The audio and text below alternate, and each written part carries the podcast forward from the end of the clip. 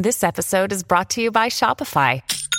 Forget the frustration of picking commerce platforms when you switch your business to Shopify, the global commerce platform that supercharges your selling wherever you sell. With Shopify, you'll harness the same intuitive features, trusted apps, and powerful analytics used by the world's leading brands. Sign up today for your one dollar per month trial period at shopify.com slash tech, all lowercase. That's shopify.com slash tech. Big stories, big guests, the big picture. Afternoons with Rob Breckenridge. Weekdays twelve thirty to three, seven seventy C H Q R. Welcome to the podcast. I'm Rob Breckenridge. On today's episode, the latest on the situation in the Middle East as tensions continue to mount between the U S and Iran. Also, deep fake videos. Facebook says it's going to ban deepfakes. How much of a threat does this technology pose? Plus, frustration from Canadian small business owners when it comes to dealing with the Canada Revenue Agency. How do we fix these problems? Is there any history that would indicate that it was remotely possible that this kind gentleman, this diplomat of great order, Qasem Soleimani, had traveled to Baghdad for the idea of conducting a peace mission? I, I, I made you reporters laugh this morning. That's fantastic. Yeah, look, that was uh, U S. Secretary of State Mike Pompeo this morning uh, defending the uh, strike that took out Iran's top military commander, General Soleimani. And look, no one should be under any illusions. Uh, Soleimani was a bad dude doing bad things, and we should be under uh, no illusions about what he was likely doing in Iraq. Probably not a diplomatic mission. So at least in terms of the, the question of whether the, the strike was justifiable, I mean, I, I would argue that it is. Whether it was wise or prudent, maybe that's a different question. Where this all goes from here, I guess, is another question. Was the uh, death of Soleimani the, the goal? That this guy needed to be taken out? He got taken out, and that's that? Or is it a step towards something else? What is the U S policy at this point regarding Iran? What does uh, success look like vis-a-vis Iran going forward? What about the, the broader Middle East, which to varying degrees is in some chaos?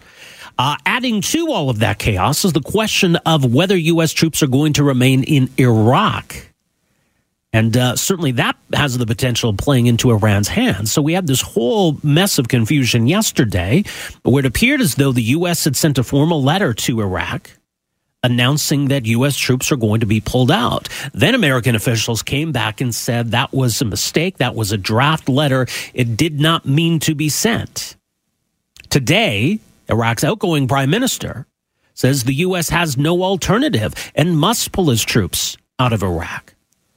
So amid everything going on with Iran, now you've got all of this, this drama happening uh, with regard to the U S presence in Iraq. So there was a lot of confusion around this. And, and certainly, I think for American allies like Canada, there's some confusion about what it is the Americans are trying to achieve and where this all goes from here. Well, joining us uh, for some thoughts on all of this, very pleased to welcome to the program uh, Stephanie Carvin, Assistant Professor of International Relations at the Norman Patterson, uh, Patterson School of International Relations, uh, Carleton University. Professor Carvin, great to have you with us here. Welcome to the program.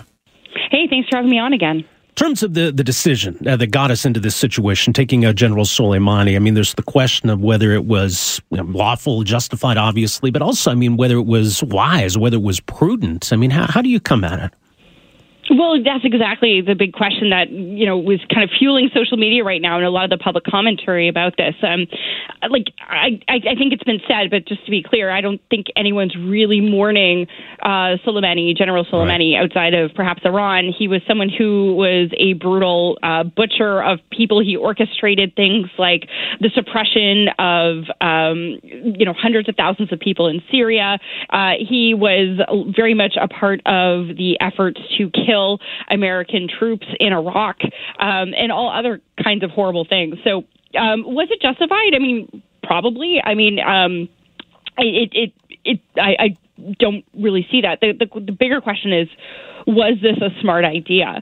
And, you know, for that, you, you can, we kind of have to step back and be like, okay, well, let's do like a cost-benefit analysis of this.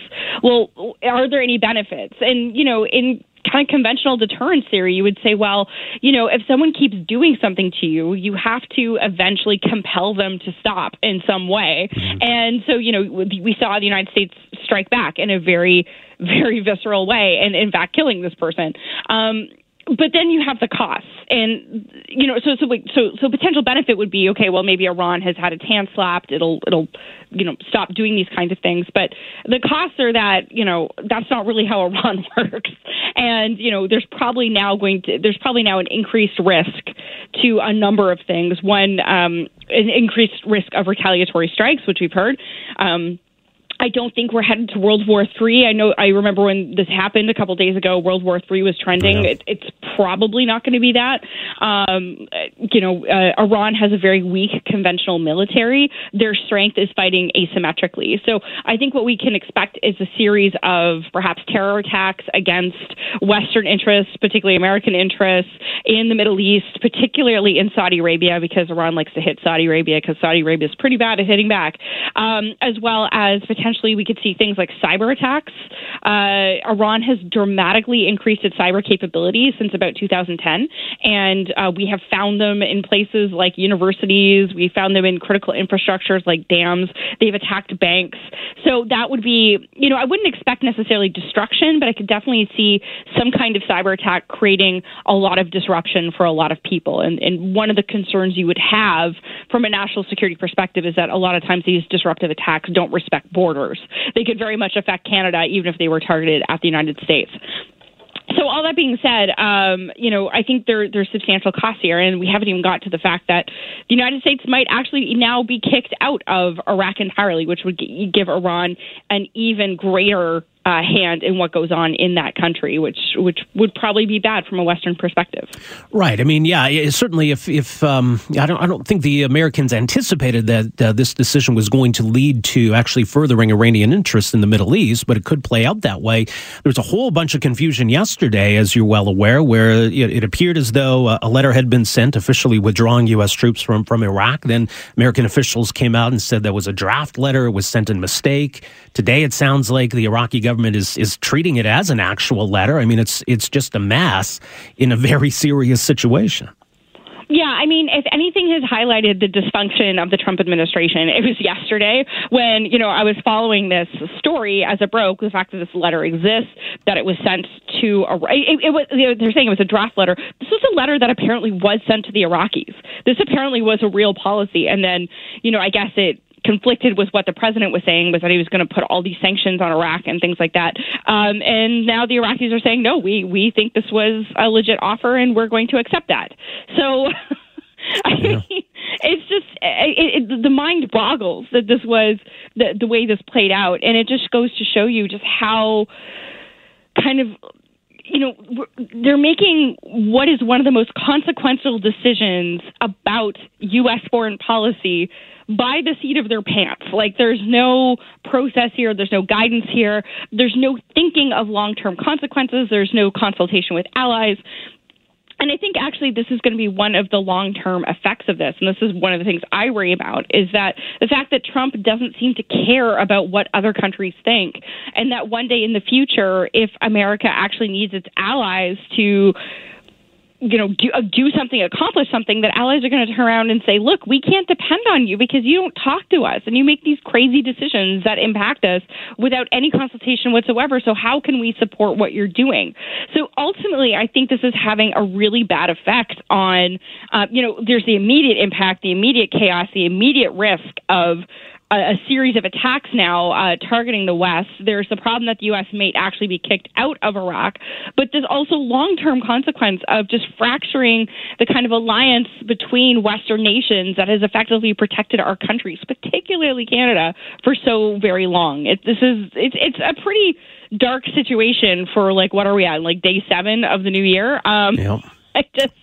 I mean, like, I know we're supposed to have dry January, but man, I, I, it, it, like, this, this, this whole situation is a mood.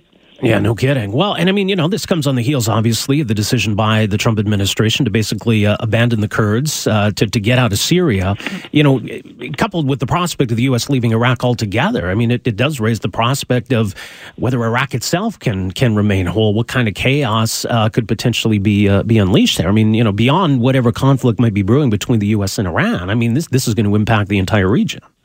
Right, exactly, because, I mean, the reason Canada is in the region is to help Iraq fight off the Islamic State. right? Yeah. Um, this is the whole thing. So if all Western countries are forced to leave because the situation has deteriorated, it's not just that Iran will have a greater hand in Iraq, uh, Iraq's affairs. It's also the fact that the Islamic State will be able to come back and effectively take over the ungoverned spaces of the Middle East. And all of the kind of counterterrorism that we've been trying to assist the Ar- Iraqis with is kind of going to go down the drain. It's really, uh, you're right, and you're right. I mean, uh, the, the future state of Iraq would be definitely in doubt. Um, the, in the north of the country, you have a Kurdish population that is not particularly friendly to Baghdad at the best of times. You have a, uh, a Shia majority population, but a very substantial Sunni population that is not going to be happy to see Iran there. So it wouldn't also surprise me to see uh, a return of the Islamic State, who would take advantage of uh, Sunni discontent in the country, because that's how the Islamic State got its grip going in the first place. Yeah. Once um, you United States left in two thousand ten. All right, so where does all of this leave Canada? The, the Prime Minister's clearly been been laying low, hasn't really had anything at all to say about this situation. We've had a few statements from, from the Foreign Affairs Minister, but nothing of, of real substance. What, what do you suspect is going on in Ottawa these days on this front?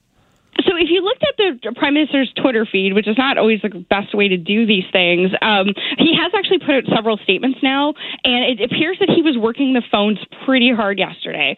Um, so he had talks with NATO, he had talks with uh, the European Union, European Council, as well as um, we see that um, the Defense Minister has been talking to his counterpart in the United States, and, and other, and as well as in Iraq as well, and the Foreign Minister has been chatting Um, Um, uh, with his Iraqi counterparts as well. So there are, a, there does appear to be a lot of phone calls going back and forth, and I think it was significant yesterday that Canada did not single, uh, signal that it's ready to pull out yet. It did signal that um, it's committed to Iraq. That for you know, there, it said, look, our, our priority is the, is the safety of our people who are in that region. But it said it, it's committed to Iraq and wants to stay there. And so I think our policy is basically to hope that this settles down quickly. Everyone's calling for de-escalation. I, I do hope that's the best thing we can do. And so I think that this is this is what's important, right? It's it's. Um, you know, uh, trying to call for these kind of de-escalations, hopefully working out some kind of strategy. Uh, so I don't think the Prime Minister hasn't done anything. I think he's actually been on the phone, and I think they've been making uh, some pretty hard decisions. There was a picture yesterday on social media of him meeting with Harjit Sajjan, as well as the Deputy Minister of National Defense and some generals, where they're clearly talking about um, various scenarios uh, as to what could happen and what the situation is.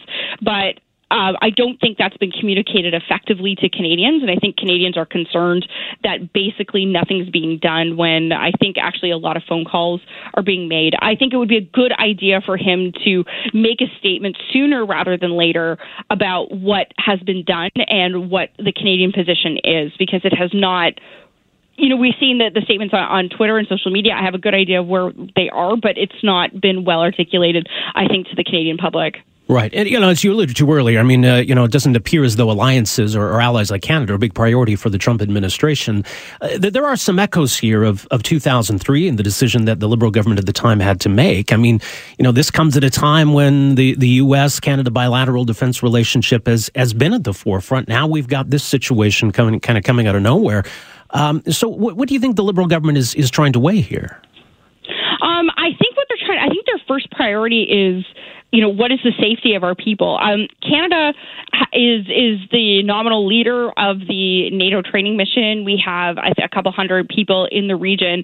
I think the protection of those guys is is fundamental to, to pretty much everything else. There's probably a national security angle where people are concerned that Hezbollah or other associated groups could be uh, considering engaging in uh, attacks against Western targets abroad, or perhaps a cyber target here at home.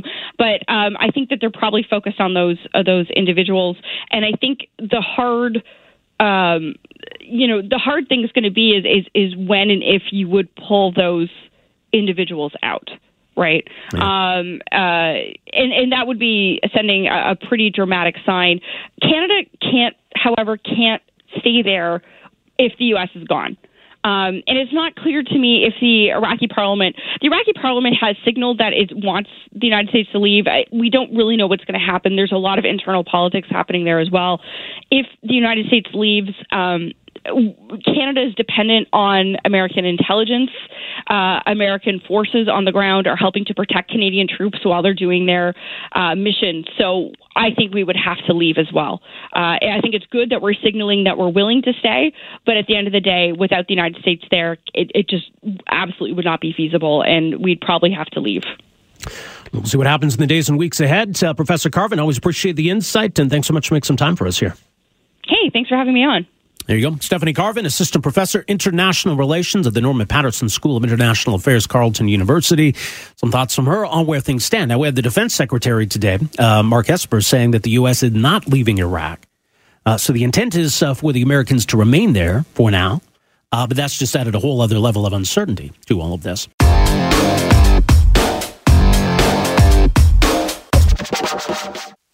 Fate has ordained that the men who went to the moon to explore in peace will stay on the moon to rest in peace. Now, that is a speech that Richard Nixon never actually gave, even though you just heard him giving it there. Uh, a speech that was written for Richard Nixon had the Apollo eleven mission ended in tragedy. And as impressive as that sounds, to see the video of Richard Nixon delivering this speech that was never delivered is is even more impressive. This was a project that was created last year by the M I T Center for Advanced Virtuality. And it's an example of what can be done with deep fake technology. Now, obviously, uh, the folks at the M I T Center for Advanced Virtuality were not trying to fool anybody, but was an example of what could be done with this sort of technology. But they were able to recreate this speech that Richard Nixon never gave and make it appear as though he did. Now, the question that becomes, with that technology, someone with a more sinister agenda, what can they do? What are they capable of? And just how fast this technology has exploded is quite frightening. So how do we even begin to police it? Now, social media is obviously a, a big part of the equation. Uh, it doesn't lead to the creation of these videos necessarily, but it obviously can lead to their, their spread, their proliferation. Uh, Facebook announcing today a new policy regarding deepfake videos. I, I suppose you could call it a ban, but it's it's certainly one that has some loopholes. But I think it is encouraging that Facebook is recognizing the threat here and taking steps to deal with it. So in a blog post posted last, uh, posted last night, Facebook announced that on both Facebook and Instagram, uh, these kinds of videos will be banned. Now, it doesn't apply to videos that are meant as parody. Uh, it doesn't apply to other forms uh, of doctored videos made with less sophisticated software. So, th- th- you know, there there are some loopholes here, but it it is, uh, I think, a step in the right direction. Now, the question becomes, is even Facebook going to be able to police this? Is Facebook going to be aware whether a video posted on its platform is a deepfake video? Because these videos are getting so good that it can be really, really difficult to tell. And like I say, that that is that is concerning. Well, joining us to talk a bit more about some of the broader issues here, very pleased to welcome to the program this afternoon Sam Gregory. He's a program director at Witness, witness dot org, an organization that helps people use video and technology to protect and defend human rights. Sam, thanks so much for joining us here today. Welcome to the program. Thank you. Glad to join you. Uh, do you believe that this is a step in the, the right direction? What do you make of Facebook's policy?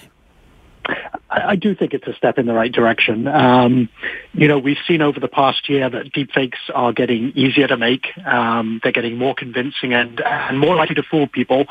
Um, and so getting ahead of the problem is, is important. Um, and what Facebook has done here is recognize that uh, increasingly ordinary people will not be able to spot these and that journalists are not well equipped to detect them themselves. So we need a greater responsibility from the platforms to Uh, to, to be to be telling us when they spot it and to be um, taking action, particularly on the most dramatic ones that could cause real harm.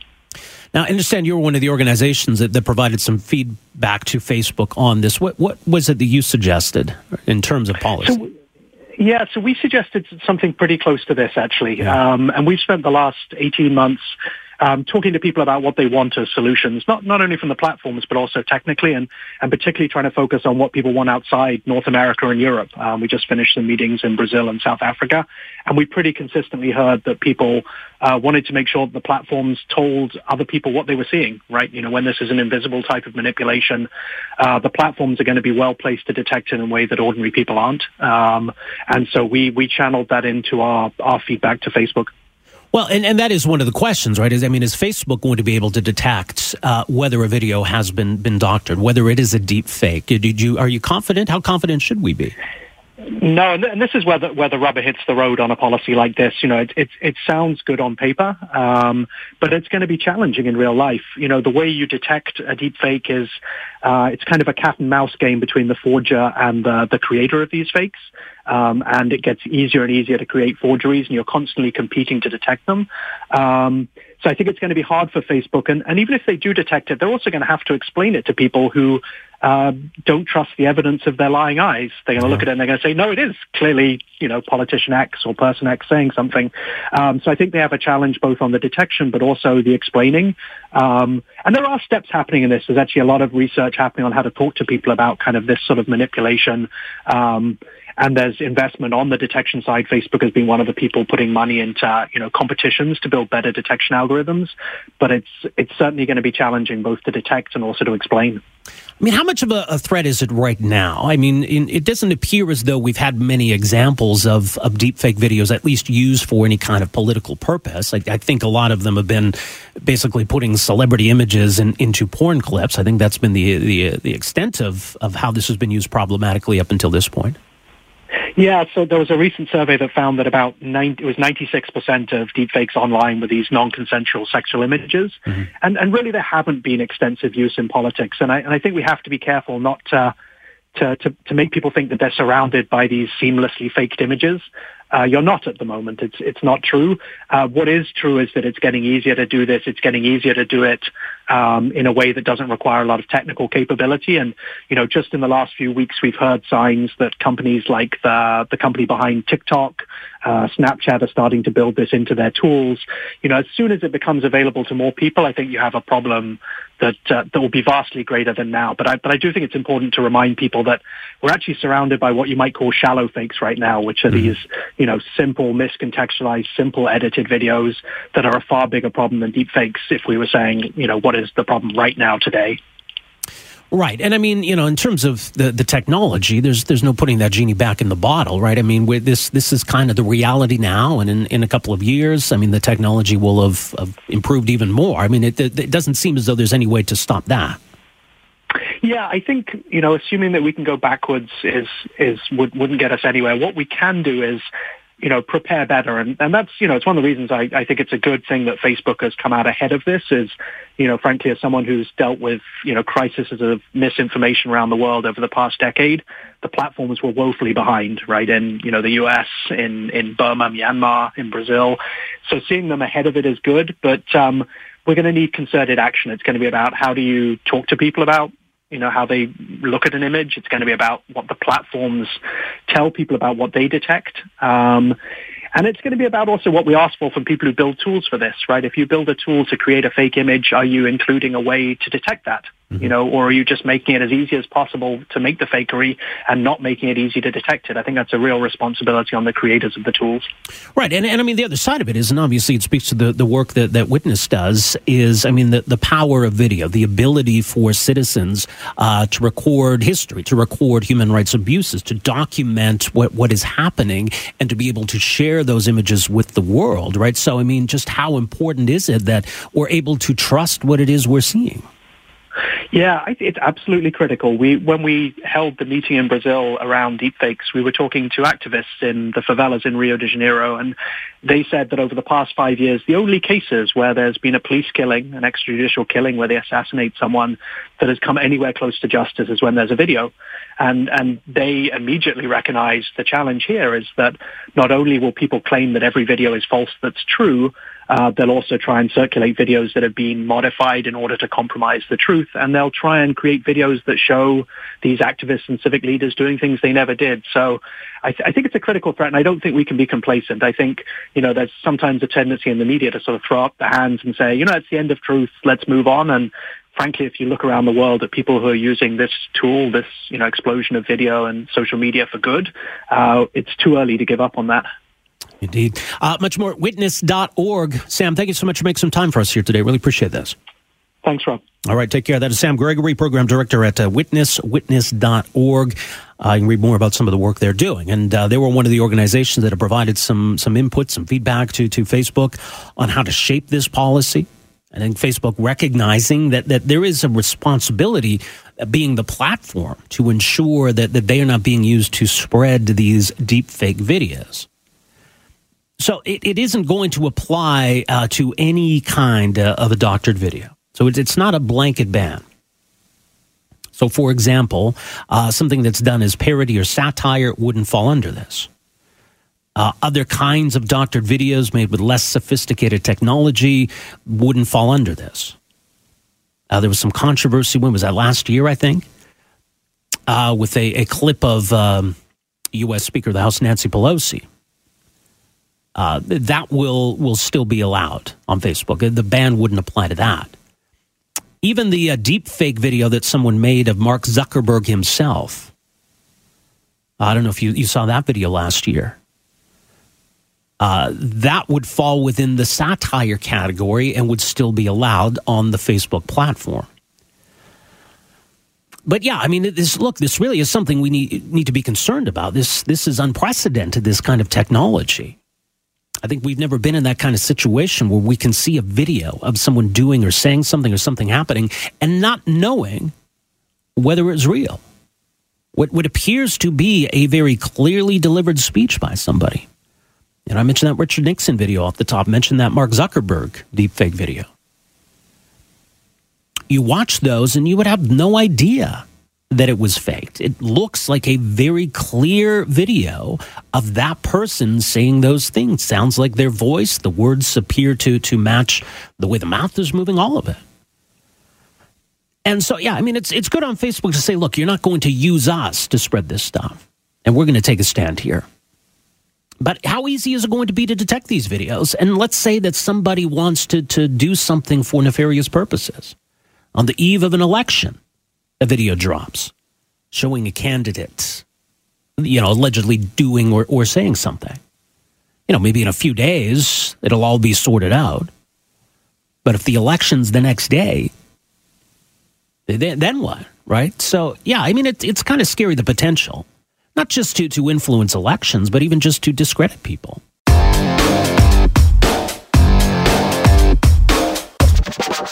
Look, I mean, doing taxes isn't fun.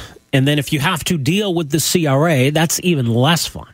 Uh, and it's probably all a whole lot worse than if you're a business owner filing taxes for your business. Now, we, we got into this yesterday, uh, a conversation about this uh, survey the C R A did last year.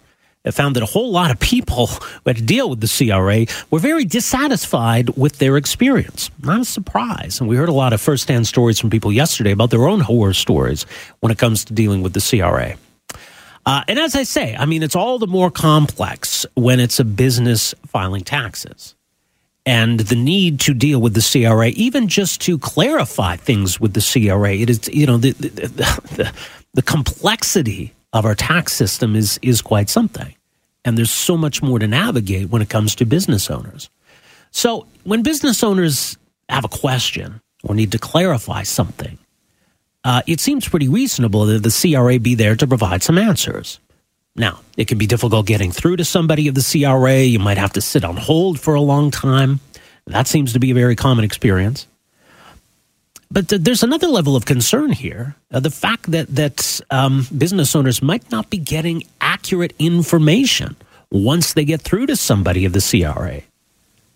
That's obviously problematic. Certainly, if you call the C R A, you talk to an agent, they tell you, yes, it's X, Y, and Z, you're going to come away from that assuming that that's accurate.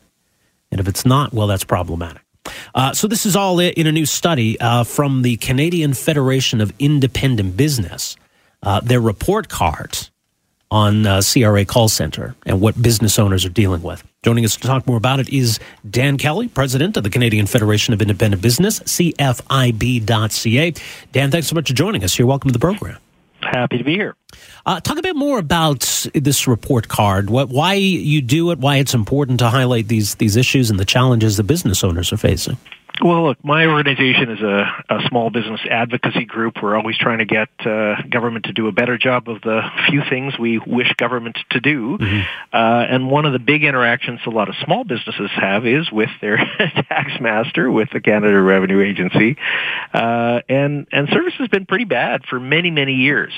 It took us a long time to try to convince the C R A that they even had a problem in the first place. In fact, if I go back a few years, I've been with the organization twenty-five, um, the C R A said it was technically impossible for somebody to either get a busy signal or to have a dropped call, despite the fact we heard about these kinds of examples from our members every single day. Uh, and only then did Did when we presented them with research and actually sh- did secret shopper type calls to the C R A call center and shared with them the results, did they start to take it seriously? They then tried, tried to recreate their own surveys to mimic what we had done. In fact, upon Freedom of Information Act request, they found out their service levels were even worse. So we've been doing this ever since. And, and each few, every couple of years, we do a touch point where we test the C R A's call center and, and give them a rating uh, to to see how they're doing. And unfortunately, they're getting worse, not better. They're getting worse. Yeah, that is unfortunate. So an overall grade of D in this report card, which is, uh, I believe, then a failing grade, is it not? It is. Uh, the, the, you know, I've, I've, I've got to say that there was a couple things that, that, that did go positively for the C R A. They actually did drop fewer calls. Only nine percent of calls were dropped by the agency itself, where, where they were just suddenly disconnected. Um, and most callers were able to get through to an agent within thirty minutes, even with that very generous time frame that we, we established. The bigger concern, though, is that the accuracy of the information provided by the C R A call center agent, him or herself, uh, was worse than it was the last time we did this in twenty seventeen. In fact, it, you know, sixty-nine percent of the calls in twenty in twenty seventeen got a correct answer, and now it's down to sixty percent of calls that got a correct answer. forty percent of the time, the information was either incomplete or just wrong. And that's unacceptable from, from my perspective. I mean, the C R A is not known for being particularly forgiving if we as taxpayers make mistakes. They they assess penalties and interest, and if in serious cases, they throw the book at you. Yeah. Uh, shouldn't we as Canadians be able to expect that the that the tax authority can actually provide us with accurate information, given that they are the agency that sets the policies in the first place? Yeah, that's that's a big problem. Look, I mean, it's it's an inconvenience, obviously. Someone has to sit on hold for an hour or two just to, to talk to somebody, and, and, you know, that's something that can be addressed. But, yeah, the idea that, that the people who finally answer the phone don't know the right answer and are providing incorrect information, that's a much bigger problem. Uh, because I'm, I'm assuming that if, you know, the people who are receiving that information are going to come away from the conversation thinking that they've been properly advised of these things. Yeah, th- these things have real consequences. This isn't just some some irritation. Uh, if a business owner acts on that and then gets it wrong based on the call center information, uh, then they're audited a couple of years later. They they upon audit say, well, wait a minute, your your agent told me to do it this way. That's not going to be taken as, as evidence of an excuse. They're, they're, the government's not going to, the C R A's not going to forgive you the penalties and interest if that's the case. Uh, only if you have some written evidence of the information that was incorrect are you going to be able to get off uh, and, and not have to pay the bill in the first place. And, and even more worrisome than that, uh, we did some questions around the new change, the changes, the positive changes the government put in place on the capital cost allowance, allowing business owners to write off capital investments a little bit quicker. The C R A agents, twenty-five percent of the time, even though these rules have been in place for six months, they gave wrong information. And what that means is that a taxpayer was not would not be able to to to deduct as much as they would be eligible to deduct. That's money that they're not then reinvesting back into their business to grow their company, to to hire more people, uh, and and that's a real shame. So what's your sense then of what, what the problem is at C R A? Do, do they need more resources? Do they need better training? I mean, what, what's what's the problem that needs to be fixed, do you think? Well, training is absolutely part of this. Uh, I don't think it's a resource issue. The C R A has been given huge amounts of additional, uh, millions, hundreds of millions of additional dollars over the last number of years. Uh, they've been, unfortunately, putting that all into audit uh, to beef up audit capacity, but instead of trying to fix the problem, I think, where where where where the real need is, and that is to give taxpayers better quality information in the first place. Yes, there are people that are trying to cheat on their taxes, and we need to have an arm of the C R A to go after them. But the vast majority of taxpayers, business or personal, are trying to do the right tr- thing, trying to yeah. figure out the huge, confusing mess of rules the government throws at us and try to pay their fair share of taxes.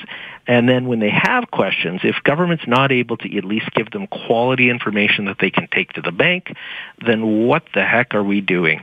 Uh, and, and so training is definitely an element of this. We're also certainly encouraging small business owners, any of your listeners that own a small business, to use what's known as My Business Account with C R A, uh, where they can actually write their question, put it in writing through the C R A's website, and they get a written answer in their account.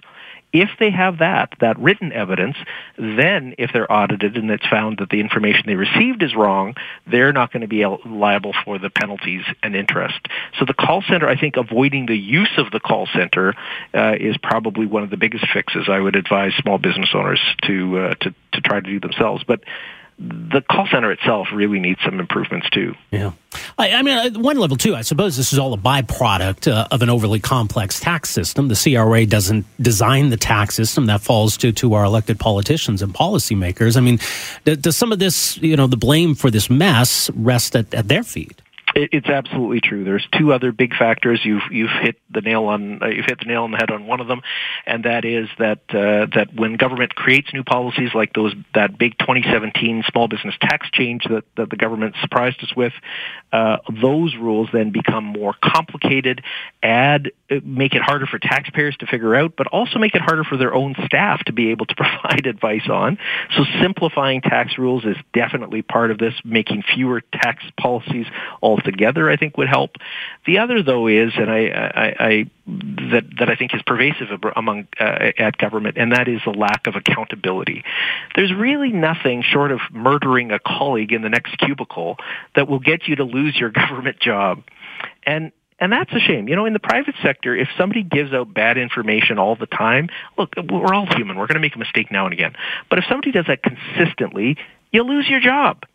That's almost impossible to happen uh, for people who work for government, uh, certainly at the Canada Revenue Agency. So ensuring that there is a consequence uh, for staff that are giving out bad information on a consistent basis, testing that, And then, and ensuring then that, you know, people are disciplined or lose their job in those kinds of situations, uh, I think would also help in creating a, a cycle of accountability within the public sector itself. All right. People can read more at uh, C F I B dot C A. Now, I mean, Dan, as you say, things are getting worse. I mean, does does that suggest that the, the C F I, or rather that the C R A rejects these findings, or they are they not responding to, to this when, when you guys have put these reports out? Look, uh, we've met with many good people at the C R A, uh, many people that are uh, that are really trying to fix the, the the huge, huge ship that is the Canada Revenue Agency. Unfortunately, the call center is is probably one of the last bastions of reform. Uh, things have improved a little bit on the audit function. We've seen some some improvements there. Some of the technology is a little bit better, uh, but the policy making and, and the policy advice function at the C R A is is declining. Declining, and, and that's where the investment is, is absolutely needed. They need to shift more resources to give taxpayers better quality information. If they did that, I suspect that they would need fewer auditors to go after the, the you know to go after the system at the end. All right, as I mentioned, C F I B dot C A. Dan, thanks so much for joining us here this afternoon. Appreciate it. Anytime. That is uh, Dan Kelly, president of the Canadian Federation of Independent Business. Uh, their latest report card on the C R A call center, and uh, failing grades, and things are getting worse. That's not good at all. Not at all. Uh, this is the fourth time the C F I B has audited the business inquiries line of the Canada Revenue Agency call center. Now, as they point out, in the past year, the C R A has introduced a new phone system to address previous inadequacies. And on the positive side of things, The number of drop calls is down. The number of busy signals is down.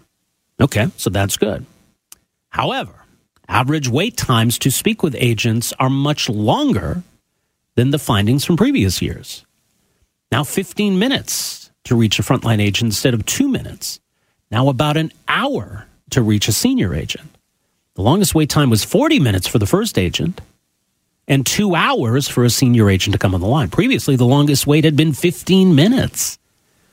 So that's a pretty shocking difference. This meant that a higher percentage of calls could not be resolved compared to previous years because callers could not spend hours waiting for an answer.